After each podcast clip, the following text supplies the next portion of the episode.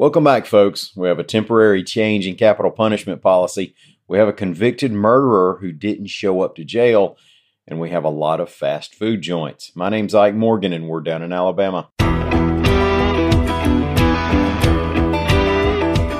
With the state of Alabama struggling to complete lethal injection executions, Governor Kay Ivey has hit the pause button on capital punishment in the state, reports AL.com's Ivana Hrynkiw. The last two scheduled executions were called off when the Alabama Department of Corrections said that the inmates' veins weren't able to be accessed in time to adhere to the execution protocol and complete the executions before the death warrants expired. In a press release on Monday, Governor Ivey said she had asked Alabama Attorney General Steve Marshall to withdraw two pending motions for execution dates to be set and to not seek any more execution dates for the time being. She called for a top to bottom review of Alabama's execution process.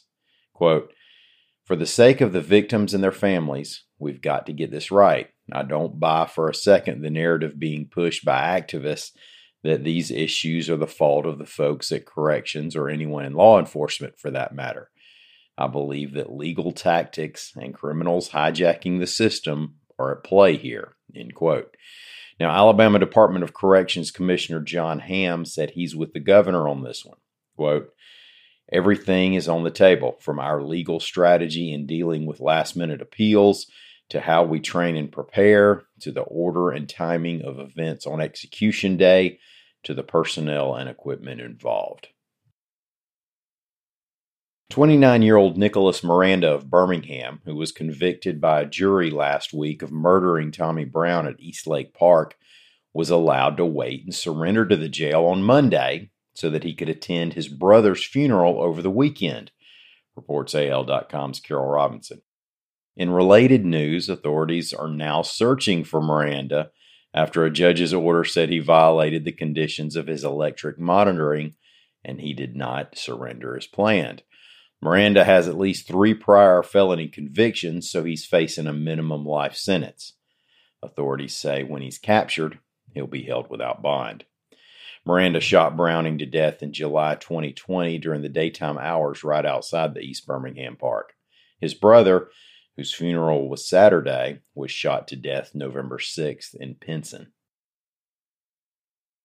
A fitness website, Total Shape, did a ranking of states from healthiest to least healthy. And Alabama, according to the study's criteria and data, came up the sixth most unhealthy state in the union. And as AL.com's Amy Yurkanin reports, one of those criteria, Alabama is number one in the nation in fast food restaurants per capita. Now, that may not surprise you if your commute includes part of Ross Clark Circle in Dothan. I got to hand it to anybody who can stick to a diet on 231 in lower Alabama. But statewide, the study said we have nearly 88 fast food restaurants per 100,000 people. All algebra students listening have already figured out that's like a greasy drive through for every 1,136 folks. Nationwide, the average is 74 fast food restaurants per 100,000. Now, a couple other things that make us unhealthy, according to the study, was our 36% obesity rate, and that according to the data, more than 20% of Alabama adults smoke. Now, that figure may seem a little high, but remember, people have to hide to smoke these days. The five states less healthy than Alabama, according to the study, and I'll start with the worst West Virginia, Kentucky, Arkansas, Mississippi, of course, and Ohio. California was ranked the healthiest state because practically nobody there smokes. And I'll also mention maybe they've been burning a lot of calories as they pack up to move to cheaper property in Texas. Thank y'all so much for listening. We'll be back here again tomorrow. Until then, come on by and see us on the internet at al.com.